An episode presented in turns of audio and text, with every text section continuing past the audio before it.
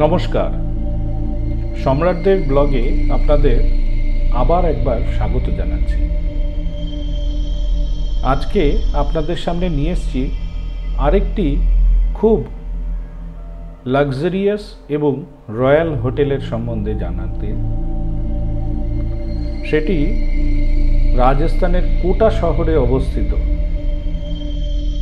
এই হোটেলটির নাম ব্রিজরাজ প্যালেস বা ব্রিজরাজ প্রাসাদ।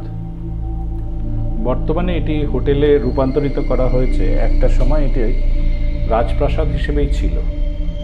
চলুন এই হোটেলটি সম্বন্ধে আপনাদের কিছু তথ্য দিই। আঠেরোশো একত্রিশ শতকে ভারতে ইংল্যান্ড নিয়ন্ত্রিত বেশিরভাগ জায়গায় ছিল। ভারতের বেশিরভাগ শহর পুরোপুরি ব্রিটিশদের অধীনে ছিল। এই পরিস্থিতিতে কোটা রাজস্থানের যা অন্যতম শহর মানে অন্যতম বড় শহর হিসেবে পরিচিত ছিল, তা ব্রিটিশ আধিকারিকদের দ্বারা নিয়ন্ত্রিত ছিল এবং এখানকার রাজা নামমাত্র রাজা হিসেবেই ছিলেন। অর্থাৎ তার কাজ ছিল পুতুলের মতন কথোপকথন করা আর ব্রিটিশদের দ্বারা চালিত হওয়া। সাধারণত ব্রিটিশ শাসনের কথা বললেই ভারতীয়দের চোখের সামনে সবার আগে ভেসে ওঠে অত্যাচারী ছবি। স্বাভাবিক, বেশ অনেক ব্রিটিশ শাসক কম তো আর অত্যাচার করেননি নেটিভদের ওপর। কিন্তু এই ব্রিটিশদের মধ্যেও ভালো কিছু লোক ছিলেন, যাদের অনেকেই নেটিভদের প্রচুর উপকার করেছেন।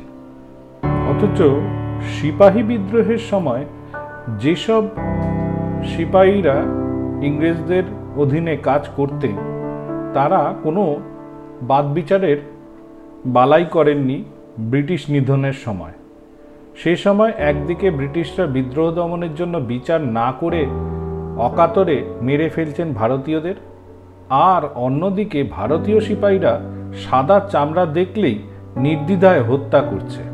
যাই হোক, এবার আসল প্রসঙ্গে আসি। আঠেরোশো সালে ব্রিটিশরা একটি প্রাসাদ তৈরি করেছিলেন এবং এর নাম রেখেছিলেন ব্রিরাজ রাজ প্রাসাদ। যার একটি উল্লেখযোগ্য আক্ষরিক অর্থ হল ব্রিটিশ রাজপ্রাসাদ যদিও এর দ্বিমত রয়েছে, অনেকেই মনে করেন এই নামকরণ করা হয়েছিল স্বাধীনতা উত্তর রাজা ব্রিজরাজের নামে। এই সেই ভবন যার নামকরণ হয়েছিল ব্রিজরাজ প্রাসাদ হিসেবে। যে সময়ের কথা বলছি, সে সময়ে সিপাহী বিদ্রোহ চালু হয়েছে। সেবাহে সিপাহী বিদ্রোহের সময় মেজর বার্টন, তিনি ছিলেন এখানকার প্রশাসক। তিনি তার দুই ছেলে নিয়ে এই কোটার ব্রিজরাজ প্যালেসে ছিলেন। একদিন হঠাৎই ক্ষিপ্ত সিপাহীরা প্রাসাদ ঘেরাও করেন। প্রায় পাঁচ ঘণ্টা তারা লুটপাট করে এই প্রাসাদ। বার্টন সাহেব পরিস্থিতি খারাপ দেখে তার দুই সন্তানকে নিয়ে একদম ওপরের কামরায় গিয়ে লুকিয়েছিলেন। প্রায় পাঁচ ঘণ্টা পর্যন্ত তারা লুটপাট চালানোর পর যখন সাহেব দেখলেন বাঁচার আর কোনো আশা নেই, তখন তিনি আত্মসমর্পণকেই প্রধান পন্থা হিসেবে ধরে নিয়ে আত্মসমর্পণ করলেন। তিনি ভেবেছিলেন হয়তো আত্মসমর্পণ করলে প্রাণে বেঁচে যাবেন। কিন্তু এমনটা হলো না।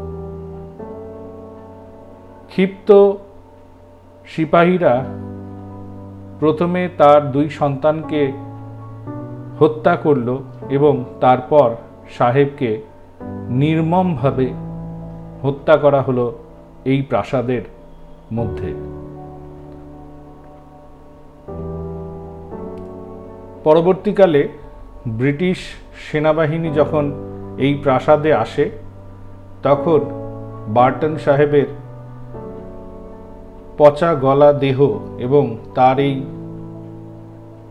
সন্তানদের দেহ উদ্ধার করে মর্যাদার সঙ্গে এই বার্টন সাহেবের দেহ এবং তার সন্তানদের দেহদের কাছের একটি গোরস্থানে সমাধি দেওয়া হয় এবং তার আত্মার শান্তি কামনা করা হয়।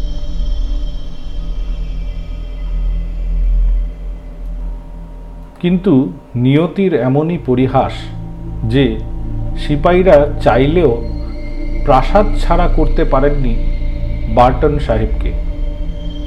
আজও তার অতৃপ্ত আত্মা ঘুরে বেড়াচ্ছে এই প্যালেসে। এর অনেকদিন পরে কোটার মহারানী এই প্রাসাদে থাকতে আসেন। বার্টনকে যে ঘরে হত্যা করা হয়েছিল, সেই সেটি ছিল রানীর বসার ঘর। রানী একদা এক সাক্ষাৎকারে পরিষ্কারভাবে জানিয়েছেন, তিনি অনেকবার মেজর বার্টনকে প্রাসাদে দেখেছেন, অর্থাৎ মেজর বার্টনের ভূতকে দেখেছেন। পরে উনিশশো আশি সালে এই প্যালেস হস্তান্তরিত হয়, রানী চলে যান অন্যত্র। ঐতিহ্যবাহী এই প্যালেস পরিণত হয় বিলাসবহুল হোটেলে। এবং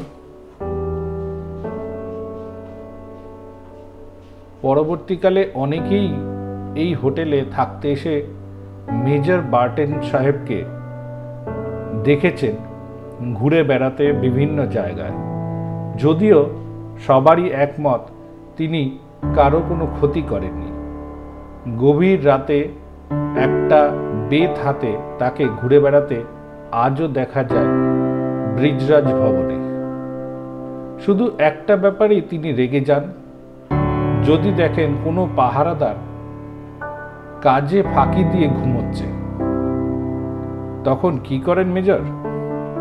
হুম, বেত নয়। সোজা থাপ্পড় কষান সেই ঘুমন্ত পাহারাদারকে।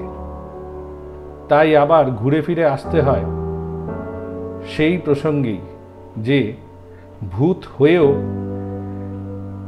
ঢেকি স্বর্গে গেলে ধান ভাঙি।